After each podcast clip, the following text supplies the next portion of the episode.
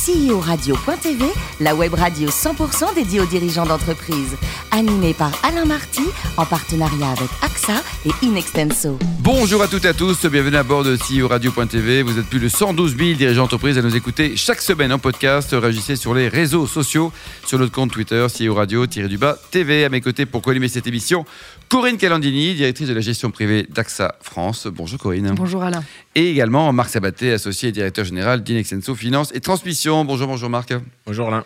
Aujourd'hui, nous recevons un garçon formidable, François Moreau, qui est le patron d'Altetia. Bonjour François. Bonjour. Alors vous êtes né en 1968 à Rennes, un diplôme de l'ISG doublé d'un DESS de droit public et votre premier job c'était en coopération à La Réunion. D'où votre temps allé Racontez-nous. Non, j'ai eu une, expérience, euh, une opportunité, une expérience euh, assez extraordinaire. Donc, c'est de partir à la Réunion euh, au Conseil général. en charge finalement du développement économique. Et donc je passe 16 mois là-bas et je finalement je découvre un monde, le monde des, collectivités locales.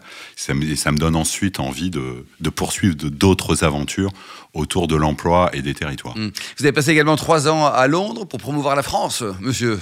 Voilà, d'abord euh, j'ai fait la promotion de la Réunion, puis comme j'ai pas trop mal réussi, euh, ils m'ont envoyé à Londres dans, dans une structure publique qui s'appelle Business France, euh, qui est en charge finalement de la faire la, la, la, promotion des investissements étrangers, avec un objectif, c'est de faire venir ces investisseurs en France, et notamment pour qu'ils créent à la fois des emplois et de la richesse.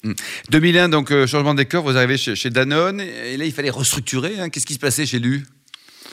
Euh, le marché du biscuit était un marché euh, compliqué. Euh, il y avait trop de capacités en, Europe, pas uniquement d'ailleurs chez, chez Danone. Et donc Danone décide de, de restructurer sa branche biscuit à la fois en France et en Europe. Une restructuration compliquée dans un contexte politique en France difficile. Hmm. Depuis 2006, Altedia. Alors un mot sur le d'abord sur la marque, c'est que Altedia ou il y a autre chose autour? Le métier de votre PME qui, qui emploie aujourd'hui 600 salariés, qui réalise 77 millions d'euros de chiffre d'affaires, c'est quoi? Alors, on fait partie du groupe ADECO et au sein de ce groupe, on, a, on appartient à une business line qui s'appelle LHH. Euh, et donc, euh, aujourd'hui, euh, Altedia s'appelle LHH Altedia. D'accord. Et l'offre, donc? L'offre, l'offre mondiale, elle est sur deux, deux grands business, l'outplacement, et on aura l'occasion, je pense, d'y revenir. Donc, accompagner des gens en transition professionnelle. Et puis, ce qu'on appelle le talent development, c'est d'accompagner des salariés dans leur carrière en les assessant, donc en les évaluant et en les coachant. Corinne oui, alors euh, vous travaillez sur, euh, pour moi, ce qui s'appelle la RH, euh, la richesse humaine, la, richesse humaine, pardon. c'est quoi les grands enjeux auxquels font face les entreprises en matière de, de, capital humain face au digital que vous pouvez constater dans tous les, tous les, toutes les entreprises que vous rencontrez? C'est le sujet de la transformation euh, qui va relativement vite puisque les révolutions technologiques sont là. Hein, c'est pas c'est pas pour demain. Euh, le digital, euh, l'intelligence artificielle, la robotisation, et c'est comment les entreprises anticipent finalement. l'évolution des compétences pour leurs équipes et donc investissent très lourdement dans des programmes de formation pour rester compétitifs, sachant que je pense que demain, euh, la compétitivité des entreprises, ce ne sera pas forcément euh, la machine ou la technologie, ça sera vraiment euh, le capital humain. Hmm. C'est paradoxal aujourd'hui parce qu'on a du mal à imaginer comment on peut favoriser ça face à des actionnaires et l'impératif de rentabilité. Comment on arrive justement à mixer les deux, selon vous? D'abord, on réfléchit et le groupe Adéquat a sorti une étude là-dessus pour euh, voir comment euh, les efforts et les coûts de formation euh, pourraient être défiscalisés.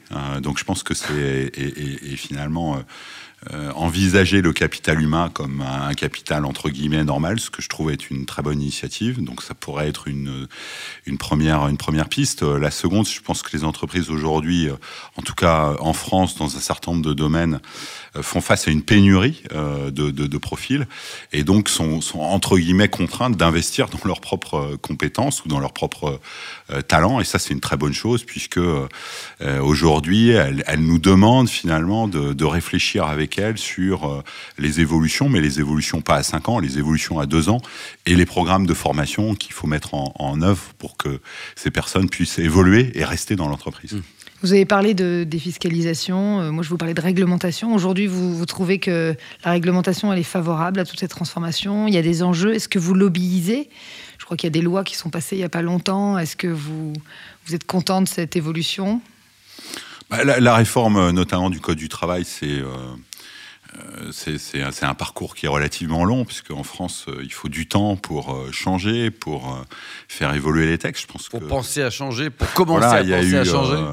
Il y a eu les lois Auroux il y a une vingtaine d'années. il y a eu plus récemment la loi El Khomri et puis ensuite il y a les ordonnances travail. Je pense qu'il fallait ce temps pour que l'ensemble des parties prenantes, entreprises, salariés, partenaires sociaux puissent finalement évoluer, comprendre que le monde dans lequel on vit a changé, il est de plus en plus globalisé et que la France doit être compétitive, notamment sur euh, sa, réglementation. Il est un peu trop tôt pour faire un, bilan, euh, mais pour moi, clairement, ça va dans le bon sens. Vous pensez qu'on va arriver à réduire le code du travail à, à 200 pages Non, c'est pas non. 3550 ouais, c'est pas forcément le réduire, c'est l'adapter et de faire en sorte que euh, pour moi, le, le, le, sujet essentiel, c'est que le, le, dialogue social soit un dialogue constructif et, et je pense qu'on rentre dans une période, en tout cas je l'espère, de renouveau du dialogue social où euh, un des principes finalement de, des ordonnances, hein, c'est la mise en place du CSE et l'accord majoritaire. Et je pense que c'est une très bonne chose de favoriser systématiquement le, le dialogue mmh. Euh, mmh. par un accord majoritaire. Mmh. Donc ça va dans le bon sens. Alors, quand on regarde les jeunes et le rapport qu'ils ont euh, justement à l'entreprise, il est assez ambivalent. Euh, si vous vous projetez à 10 ans, c'est la fin du CDI, c'est euh, l'explosion des auto-entrepreneurs, c'est des holdings qui facturent. C'est quoi pour vous le monde du travail demain? C'est sûrement euh, un peu comme ce qui se passe aux États-Unis où euh, Finalement, on avait une conférence la semaine dernière et on évoquait que 40% de la population active a un statut de freelance ou d'indépendant. 40% 40%. Vous parlez quoi, du pays euh, de M. Trump? Oui, exactement. et je pense que c'est un trend euh, qui, va, qui arrive en Europe avec... Euh, euh, différents sujets, euh, le, le, sujet du statut, de la protection sociale de, de, ces personnes qui se, qui se lancent en freelance. On, on a bien eu les, les, sujets, notamment sur, les, sur le, la partie euh, des, des, des, des, taxis ou des mmh. Uber.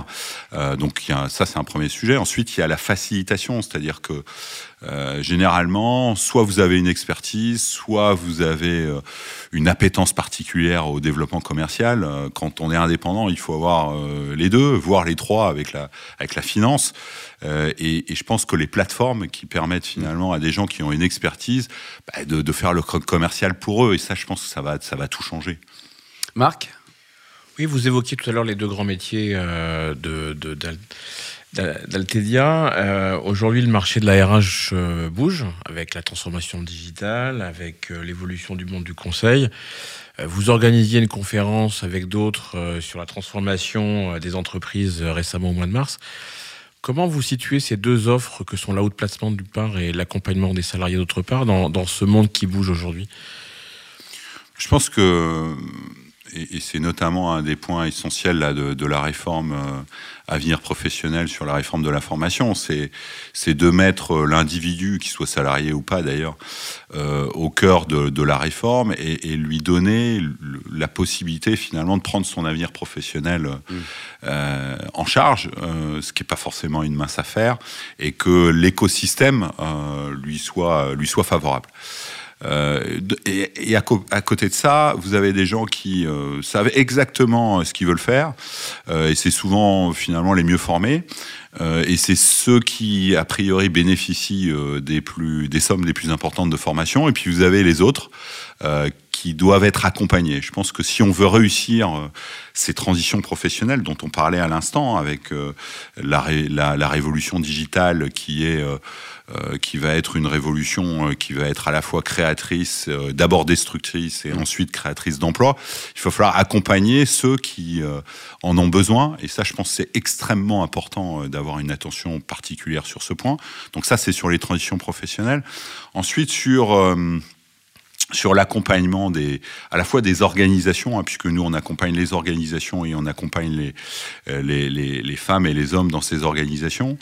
Euh, je pense qu'il y, euh, y, y, y, a plusieurs choses. D'abord, il faut commencer par accompagner les leaders, puisque nous aussi et moi aussi, je, je, mène une transformation de mon entreprise en ce moment, et faire un plan, un business plan à trois ans, c'est aujourd'hui extrêmement compliqué. Il y a tellement de variables, on est dans l'incertitude. Donc je pense que euh, les leaders ont besoin d'être accompagnés pour euh, ensuite rassurer les managers et de faire en sorte que euh, tout le monde soit concerné. Voilà, et on est et, et, surtout la notion de sens, c'est-à-dire que même si on ne sait pas exactement où on va, on a une idée mm. de là où on veut aller et ce sens qui a beaucoup d'importance, qui est pas simplement la rentabilité financière de l'entreprise, elle en fait partie bien mm. entendu, mais, mais au-delà. Et il se trouve que nous on fait un très beau métier qui est d'accompagner les gens en transition professionnelle et puis d'accompagner euh, bah, les entreprises qui sont en transformation. Donc c'est réussir la transformation humaine des entreprises. Une fois qu'on a réussi ça, c'est de faire en sorte que le corps social suivent, euh, et, on en parlait, hein, donc notamment euh, les partenaires sociaux, les pouvoirs publics, faire en sorte que l'écosystème, hein, l'ensemble des parties prenantes soit, soit associé. Et puis ensuite, il y a le sujet majeur pour moi euh, de l'évolution des compétences.